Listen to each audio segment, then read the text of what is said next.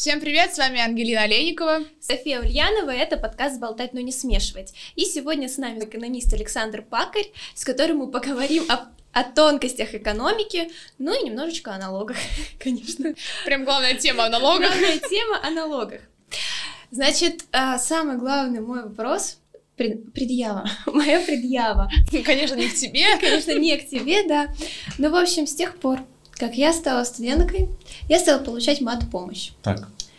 И вот она облагается налогом, что для меня было очень странным, потому что я не понимаю, почему государство само дает мне помощь и само мне эти деньги собирает. Я такая, почему нельзя сразу без налога? Потому дать? что спасение утопающих — дело рук самих утопающих. Действительно. На эту тему хорошо выразился американский президент Бенджамин Франклин, который сказал, что двух вещей в этой жизни не избежать — это смерть и налоги. Замечательно. А, Утопично. Соответственно, если говорить конкретно о помощи, я полагаю, что, особенно учитывая ее размер, на текущий момент времени это скорее какой-то рудимент, который образовался из-за отсутствия запроса, сформулированного со стороны студентов, что обложение налогом от помощи является какой-то критичной проблемой для всех. Есть общий перечень э, доходов, которые облагаются налогом. Ну, базовые это вообще все доходы, которые вы получаете официально, за исключением 1, 2, 3. И то, что от помощи нет э, среди этих исключений, ну, на мой взгляд, странно. То есть вообще по факту, если э, все студенты мира соберутся... Не мира, мира в принципе, мира. достаточно, чтобы это было в Петербурге, да? Да, и скажут, а ну, налоги давайте из нашей матпомощи, да, конечно. Для этого нужен правильно сформулированный запрос и обоснование, почему матпомощь не надо облагать Мы не призываем к митингам среди студентов. Мы не экстремистская организация. Ни в коем случае. Мы просто разговариваем. Ну, конечно, у нас есть установленная законом процедура. Можно делать обращение там. Есть тут совет, пожалуйста. Да, пожалуйста, через него все официально. Конечно, да. Вон, у Софи, сколько у тебя за профсоюз? Мы денег снимаем. стипендии забирали, грабеж, и ничего не дали. Ладно, тоже другой вопрос. Хорошо, налоги есть. Ну, я думаю, все понимают, что они необходимы, то есть для экономики, да? А вот какие функции они выполняют? То есть, ну, мы понимаем, что такое налоги, но в целом вот что они, для чего функции их? Основная функция налогов – это финансирование деятельности государства, органов власти, ну, в том числе там федеральных, региональных, муниципальных. Федеральные – это федеральное правительство, ну, там правительство Российской Федерации. Региональные – это правительство регионов, там правительство Ленинградской области, Московской области, Санкт-Петербурга, потому что это отдельный город федерального назначения, он приравнивается к региону в России. Вот. Функция налогов – это финансирование деятельности э, этих образований для того, чтобы они могли выполнять свои социальные обязательства перед, э, ну, перед гражданами России, которые являются налогоплательщиками. В общем, хотите, не хотите, налоги жизненно необходимы, как бы это? Налоги Нет. делают жизнь в стране цивилизованной, да. ну, это, это факт. И люди, которые считают, что в России высокие налоги, они не пробовали жить в других странах, да, которые... Как минимум не читали, какие есть налоги да, в других и... странах и что облагается. Налоги я бы разделил, ну, с точки зрения человека, который впервые с этим знакомится, на налоги для компаний и налоги для физлиц. Корпоративные и личные. Вот. Корпоративными облагаются различные доходы и операции между компаниями. Личными налогами облагаются доходы ну, у нас, как физиков, да, если коротко. Тунеядцы. Здравствуйте. Налогом, налогом облагаются доходы. А, То есть, если я ничего не делаю, я... Не платишь налоги, все Подожди, в Беларуси мне мама говорит оформить где-то, иди работать, а то придется платить Закон за тунеядстве. Это У нас... чисто наша 9-миллионная да, страна? Да, это ваши белорусские прикольчики, знаешь. Да, это интересный момент. В России нет закона на тунеядство, поэтому если ты безработная, ты не платишь налоги. Как То есть я могу выдохнуть, по сути? А, нет, не могу. Ты я не можешь, а я могу. А я могу, я могу. Да, но если о хорошем, то э, налоги можно уменьшать всякими законными способами, и их достаточно много. Я вот. сам могу уменьшить себе налог? А, да, ну, например, Нет, если... не платить это не вариант, Саш. Не-не-не-не, не платить не вариант. А, есть э, правило, что если ты получаешь доход, и этот доход официальный, и у тебя не сделаны какие-то особые исключения, ну, о них, наверное, отдельно, а, то ты должен оплатить налог. А для физических лиц у нас есть общая ставка в размере 13%. Если так вышло, что ну, у нас все хорошо, и мы заработали за какой-то отдельный год больше 5 миллионов рублей, то все, что свыше 5, 5 миллионов рублей доходов, облагается по 15%. Вот, собственно, и вся арифметика налоговая для физических лиц. Да, мы в курсе, и мы, в принципе, 5 миллионов не зарабатываем с чисто, чтобы по налогу не платить больше. А так-то денежки идут, а мы такие, 4 миллиона, 4 999. Да, способы налоговой оптимизации. Вот вы можете, да, зарабатывать э, меньше 5 миллионов рублей, тогда вы будете не 15% налог платить, а 13%. Как лайфхак из ТикТока. Хотите меньше платить, просто меньше зарабатывайте, ребят. А, они, которые думают, как избежать закона тунецкого. А, идите работайте. Отлично. Что такое налоговые шкалы и какие они бывают? Да, хороший вопрос. Бывает ситуация, в которой э, налогами облагается доход человека в зависимости от его размера. Мало зарабатываешь, мало налога платишь. Много зарабатываешь, много налога ну, платишь. Даже 13 это же фиксированное. То есть да, он... у нас плоская шкала налогообложения, не считая вот этого вот 15%. Это первый шаг в сторону э, прогрессивной шкалы налогообложения. В России были эксперименты в ранней России э, с прогрессивной ставкой налога на доходы физических лиц. Она доходила там чуть ли не до 30 до 40%. Вот. И и у этого налога была очень низкая собираемость. Люди всеми способами ну, уходили от уплаты налога. Приходилось применять э, такое понятие, как налоговая полиция. То есть это маски шоу, приезжают и как бы говорят, заплатить, пожалуйста, налоги. Да, они именно так и делают. Они такие, срочно, просто заплатить просто. Но люди всегда найдут обход, потому что когда Нет, тогда им не выгодно. адекватным, как бы так сказать. Нет, да. да. Нет, ну если ты спросишь чувака, который зарабатывает 30 тысяч, нормально ли, что миллионеры выплачивают по 30% налога, он скажет, конечно, нормально. Ну да, если я... А если ты миллионер, ты такой, нет, ненормально. Конечно, да. А поэтому в России возникла такая интересная очень особенность. Э, ну, я не думаю, что она российская, просто так э, получается. Короче, когда ввели плоскую шкалу для всех в размере 13%, а, собираемость налога резко повысилась. То есть все стали такие, ну, как бы примирились с мыслью о том, что да, 13% надо отдать стране, чтобы в ней а, что-то становилось лучше, чтобы в школе ремонт был, я не знаю, чтобы дорожки были для велосипедов и так Реально, далее. мы в школе собирались, чтобы ремонт был да, еще да, плюс к налогу. Ты вот перед этим сказал о том, что есть исключения, то есть кто-то налоги не платит. Да, как правило, ну, во всем мире у нас тоже это связано с благотворительностью. А, из налоговой базы могут исключаться суммы, направленные на благотворительность. Mm-hmm. Вот. А, другие а, ситуации чаще всего связаны с так называемыми налоговыми вычетами. У нас есть несколько видов налоговых вычетов в стране. Это стандартные вычеты, социальные, там они по-разному называются. Эти вычеты связаны с различными житейскими расходами. Это вычет расходов, которые ты потратил, например, на ремонт в квартире или на приобретение там, первого автомобиля. Это вычеты, связанные с твоими расходами на спорт или на здоровье. Вот недавно, например, ввели поправки в налоговый кодекс, которые позволяют вычитать а, сумму расходов на спорт, которую ты тратишь в год, там в размере, по-моему, до 40 тысяч рублей в год, а ты можешь уменьшать налоговую базу на количество денег, которые ты тратишь на различные, а, на различные мероприятия, которые государство считает социально правильными.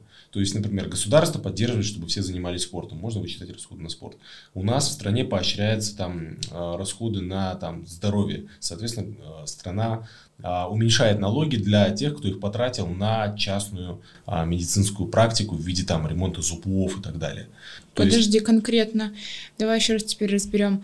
Я пошел, Полечил mm-hmm. зубы. Пошла, точнее. Да. Я пошла. Пошел. Полечила. Полечила. Полечила зубы в частной клинике, потому что боялась, что мне не тот зуб вырвут в государственный. И что? Вот я полечила, мне сказали 40 тысяч. Я такая, хм, и что? Ты берешь чек угу. а, у этой медицинской организации и берешь договор об оказании медицинских услуг. Ты его подписываешь, когда угу, вот это все делаешь.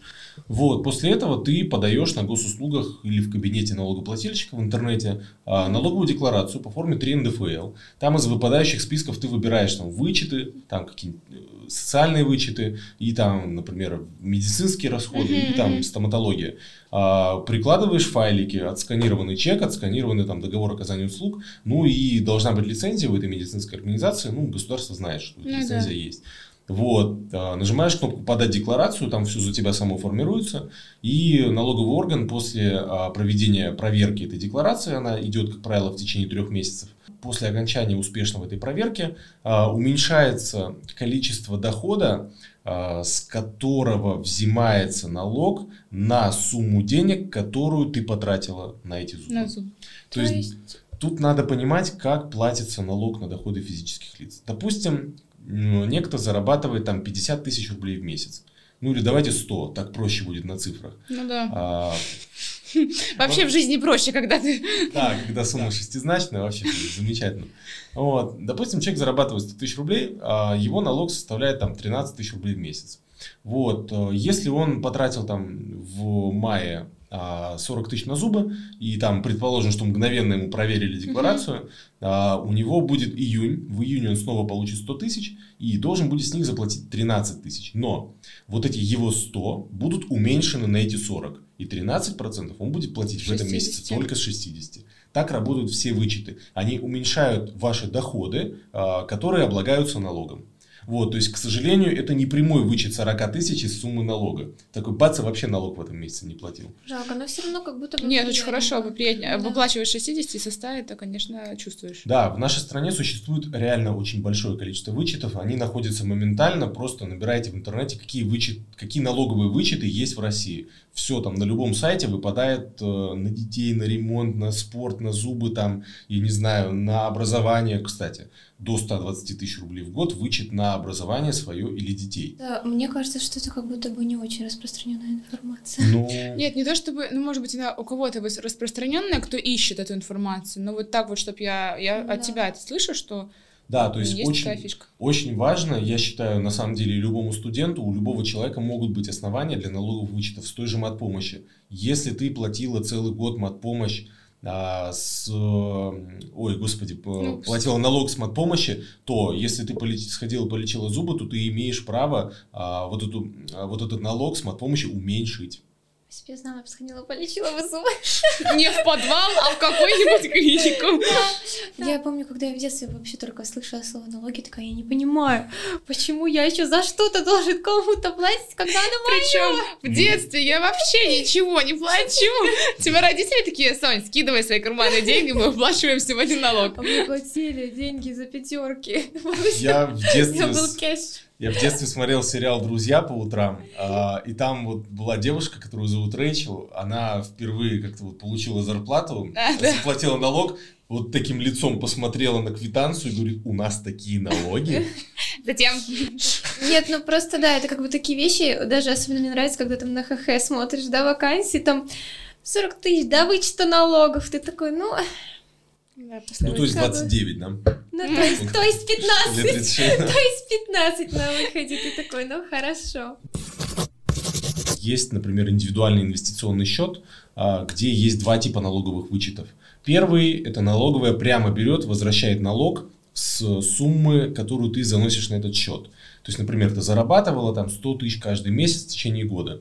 А, например, можно 400 тысяч положить на этот инвестиционный счет, а, и налоговая возьмет и вернет тебе 52 тысячи рублей. Это 13% от 400 тысяч. Угу. 400 тысяч это просто ограничение. А, с большей суммы нельзя делать налоговый вычет.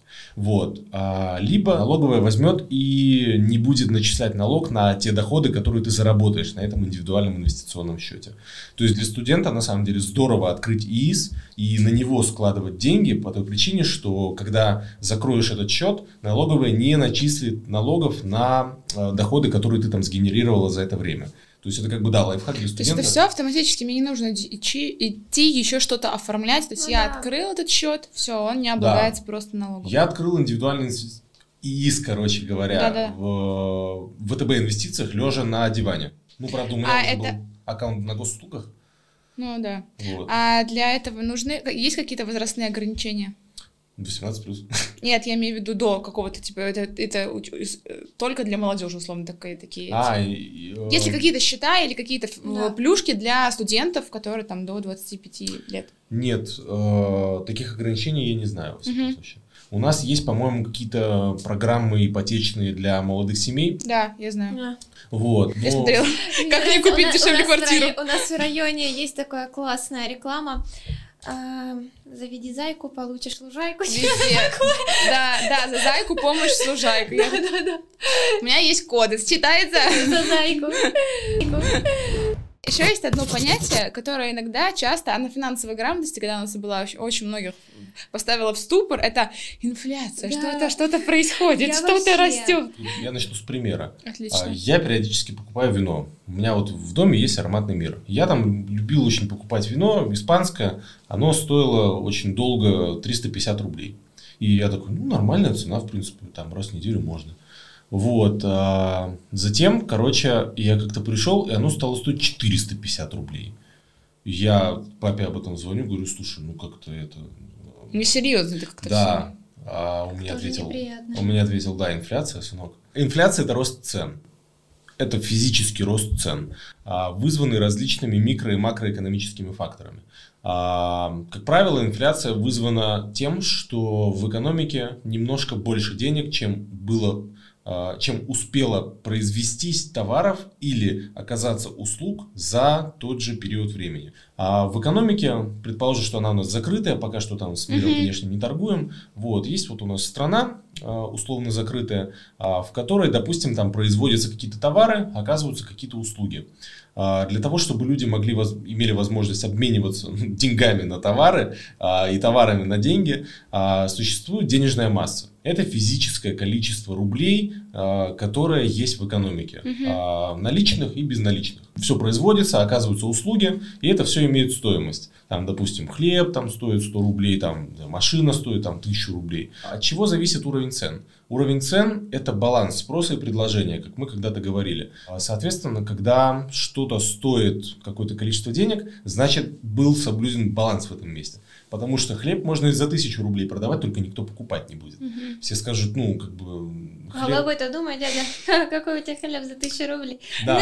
Я уже так думаю, когда вижу хлеб выше 100 рублей, так дядя, что там? Приведу пример. А, там, я получаю там 100 рублей в месяц, из них там 30 трачу на еду, там 40 там еще куда-нибудь. Финансовая подушка. Мы в СССР вернулись 100 рублей, я получаю в месяц. Хорошо, давай, 100 рублей ты получаешь в месяц. Да, в СССР, кстати, инфляция была очень контролируемым процессом. А, объясню почему. Цены во многом регулировались на государственном уровне, ну или во всем даже. Скажем так, государство сажало на себя все расходы, связанные с тем, что цена должна была вырасти, а она не выросла. Mm-hmm. Вот. Что происходит в рыночной экономике, пока что закрытой? Допустим, в моменте я стал зарабатывать не 100, а 120 рублей. Я эти 20 рублей, ну, честно говоря, не уверен, что... Деть? Да, не уверен, что я буду их откладывать, если мне, особенно они у меня в моменте образовались. Я пойду что-нибудь себе куплю. А, ну, там, я не знаю, шоколадок дополнительных куплю, или там автомобиль. Вот. А, автомобилей не стало больше производиться в течение одного месяца. Uh-huh. Не стало производиться больше шоколадок. Это так не работает. И перестройка технологической линии э, под увеличение э, выпуска продукции – это, как правило, длительный процесс, э, на который требуется время. В то время как зарплаты э, поднимаются, ну, как взяли тебе и подняли зарплату со следующего месяца, например. Вот у нас была в компании один раз индексация зарплаты. Нам объявили там в сентябре, вам будут платить больше на 7%. И в следующем месяце, ну как бы уже стали платить больше на 7%. И все, соответственно, пошли, и эти 7%, 7% э, освоили в магазинах, в супермаркетах, э, там, я не знаю, девушки там пошли делать маникюр, парни там пошли, я не знаю, на футбол. Мыться, ну а что? А, барбер. Ну, ну ты же совсем тут мужчин не принижай давай, как бы, да? А вот, короче, все пошли тратить деньги в экономику, которая еще не успела под это подстроиться. А, стали предъявлять больше спроса. Допустим, в магазин за хлебом выстрелилась очередь из людей, которые, как и я, стали получать не 100, а 120 рублей и им всем нужен хлеб. А хлеба нет. А хлеба нет. А хлеба нет. Чтобы не допустить дефицита, производитель поднимает цену, чтобы всем досталось да. одинаковое количество хлеба. Если на него... Подожди. Нет, подождите, у меня вопрос. Стоит 30 человек за хлебом, его 20. Он стоит 5 копеек. Поднимают цену 10 копеек. Угу. То есть они получают больше сумму и больше успевают изготавливать хлеба, или как это работает? Нет, Нет. Ну, ты кто-то есть, кто не сможет себе позволить за 10 копеек, и он не покупает. А, он просто хлеб. не купит, он себе Но это, я не думаю, что это прям, это как, да, это как э, помощь в том, чтобы вот этот вот скачок как-то Понятно. сбалансировать. Да. Есть, это для того, чтобы хлеб достался большему количеству людей. Инфляция возникает, когда спрос не обеспечен достаточным предложением. Когда в экономике не хватает благ и услуг на то количество денег, которое стало у потребителя. Подожди, а когда говорили, что в Советском Союзе были огроменные очереди за колбасой? Это значит, что поскольку цена была регулируемой, то колбаса была доступна всем, вне зависимости от того, сколько человек зарабатывал. А, потому что цена на нее ну, является стабильно низкой. Вот, например, я недавно был в универсаме, а, ну, я туда за подарком зашел, mm-hmm. ну, такой думаю, там еда продавалась, всякая там красивая, на прилавках лежала. Я такой смотрю, вот прилавок с сыром. Я люблю иногда поесть сыр, ну, раньше нет, сейчас больше. Это как, ну, это так звучало, Гиви, ты помидоры любишь? Есть, да, так, нет. Вот у меня так же с сыром. Есть, да, нюхать нет. А, я такой смотрю, о, классный сыр. А там как-то повернулась случайно табличка с ценой, я спрашиваю, а почем у вас сыр? А такая, ну, 5 тысяч за кило. Я такой, сколько? А такая, 5 тысяч рублей за килограмм. Российских? Женщина, вы посмотрите в карточку свою. Ну, сегодня без Да, сегодня пока что только подарочком ограничусь, да? Вот. А в СССР была ситуация, что вот этот сыр, который стоит 5000 рублей за килограмм, на самом деле, лежал по 100 рублей за килограмм. Приходили в 6 утра бабушки, в 6.01 открывается магазин. В 6.02 сыра нет. нет да? Сыра нет. Дальше встает очередь, которая ждет следующий грузовик с сыром. Потому что он стоит 10 копеек, а не 5000 рублей. Вот это называется дефицит. И есть... он, подожди, хорошо, а почему он стоит, что он должен стоить 5000 рублей, но его выставили по стотке? Рублей. По той причине, что государственная социальная политика СССР в том, что цены являются фиксированными. Угу. И если у производителя есть дополнительные расходы, связанные с тем, что он продает дешевле, чем вообще-то должен был, государство ему их компенсировало. Это значит, что заводы, да, потратились из-за того, что продали дешевле, чем могли бы, но государство заводом это компенсировало. Хорошо. То есть э, рост инфляции как раз-таки зависит от вот этого дефицита самого. Именно так. Э, инфляция это когда в, стране, в экономике больше денег, чем она может обеспечить э, это количество денег товарами, работами, услугами. Понятно. Сама по себе инфляция, пока она находится на определенном небольшом уровне, является абсолютно нормальной потому что она позволяет получать прибыль. Когда у вас нулевая инфляция, это значит, что не поднимаются цены ни на что, и э, компании не зарабатывают больше. Ну, то есть, допустим, ты продаешь хлеб за 100 рублей, и все. У тебя, ну, есть фиксированная прибыль, например, там 10 рублей. Там все, все расходы вычел, осталось 10 рублей. Но а, людей становится больше. Они начинают там больше покупать. У тебя растут расходы. И со временем начинает возникать ситуация, Минус. при которой, да, что ты перестаешь в принципе получать прибыль. И если в стране нет инфляции, это значит, что в ней не растут цены и в ней нет прибыли. Застой. Жестко зафиксированность, по сути, это застой. Поэтому, как правило, э, инфляция на уровне там, ну, макроэкономисты считают 3-4% является ну, нормальной и разумной. И если она стабильно находится на уровне 4%, это вообще потрясающая ситуация, потому что у всех есть возможность осуществлять прогноз. А можно вот просто в догонку к этой теме, потому mm-hmm. что я знаю, что да. есть обратное понятие инфляции. Да, дефляция. Дефляция. Когда у нас товара намного больше, чем люди чем... в состоянии его купить. Да. Дефляция часто возникает э, в ситуациях шока, э, когда люди экстренно запаслись товарами. Mm-hmm. Это было как во время ковида. Все купили гречку, консервы. Я помню, это вообще Цена на них взлетела да. вот туда. А потом многие месяцы она имела отрицательную динамику, и в том числе после СВО это было, когда восстанавливались логистические цепи, взлетевшие в моменте цены постепенно начали падать. В России несколько месяцев была общая такая дефляция, потому что еще а, был низкий курс, еще не закупались эти вот все а, импортные составляющие, еще продавались со складов то, что было по старому курсу, и при этом, ну, как бы люди э, держали деньги при себе и ограничивали свой спрос э, в связи с тем, что может еще хуже что-то случиться. Из-за этого цены постепенно опускались. Это называется дефляция. Обратная сторона заключается в том, что инфляция растет не потому, что предприниматели хотят больше зарабатывать.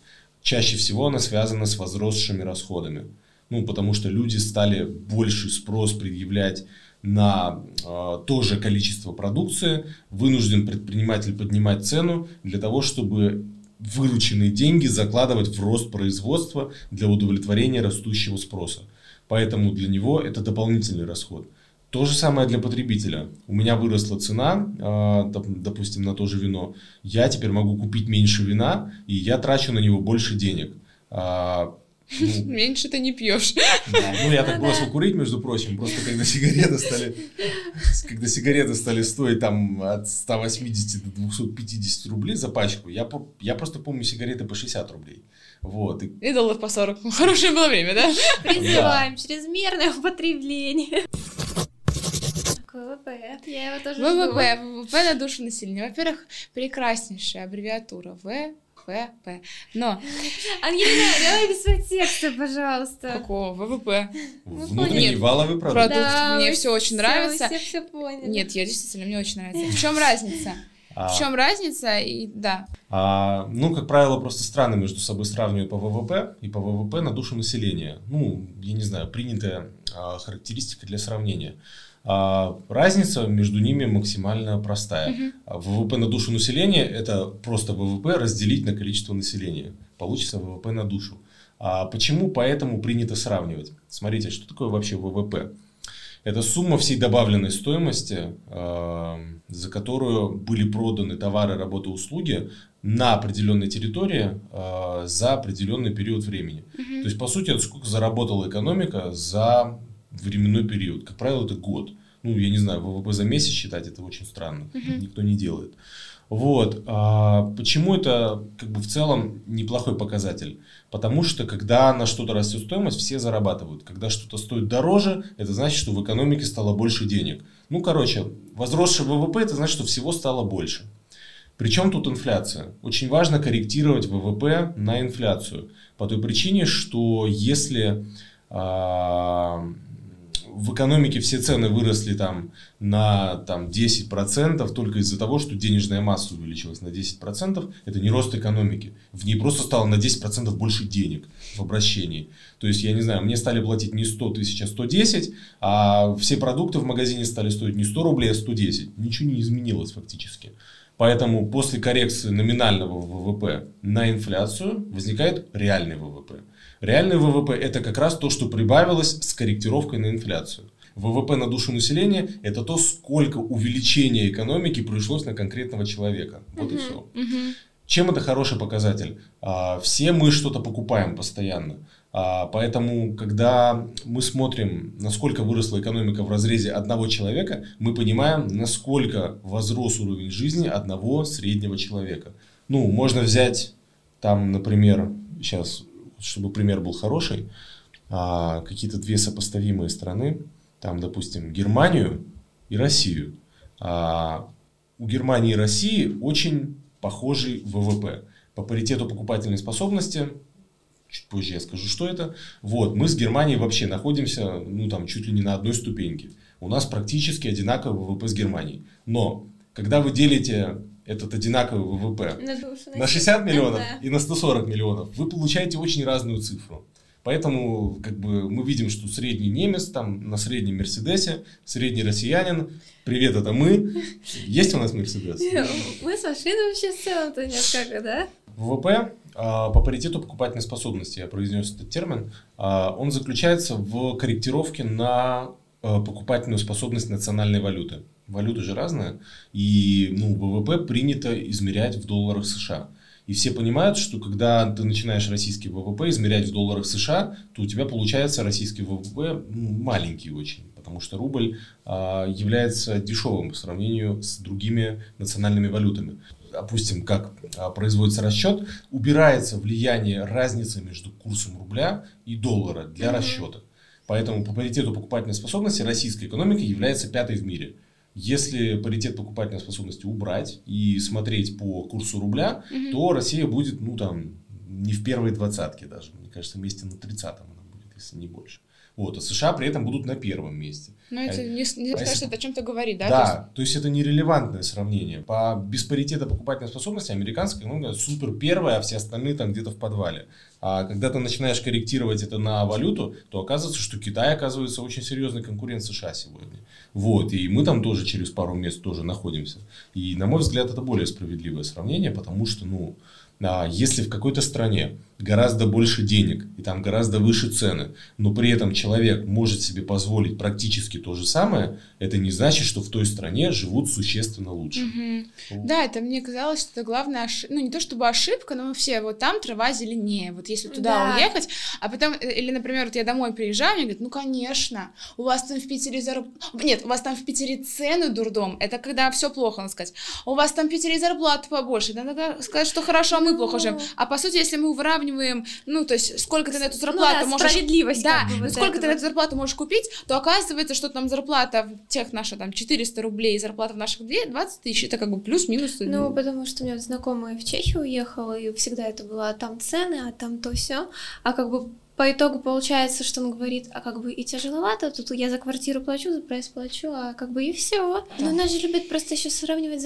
зарплаты, допустим, но не сравнивают цены, так, понимаешь? Так я говорю, что это да. очень странно, когда вы начинаете сравнивать зарплату одной страны и цены другой страны. И да. говорить, вот так вот было бы хорошо. Так, ну, естественно, очень хорошо было бы. было вообще замечательно. В этом плане удобно сравнивать Россию с а, Швецией, потому что в Швеции очень похожие цены на Россию, только там все в шведских кронах. Это значит на 7 надо надо умножить. А так заходишь в Макдональдс, ну там бургер стоит 100 единиц, ты такой, а, ну понятно. А потом, когда вспоминаешь, эти 100 единиц достались тебе за 700, ты такой, ой, подождите.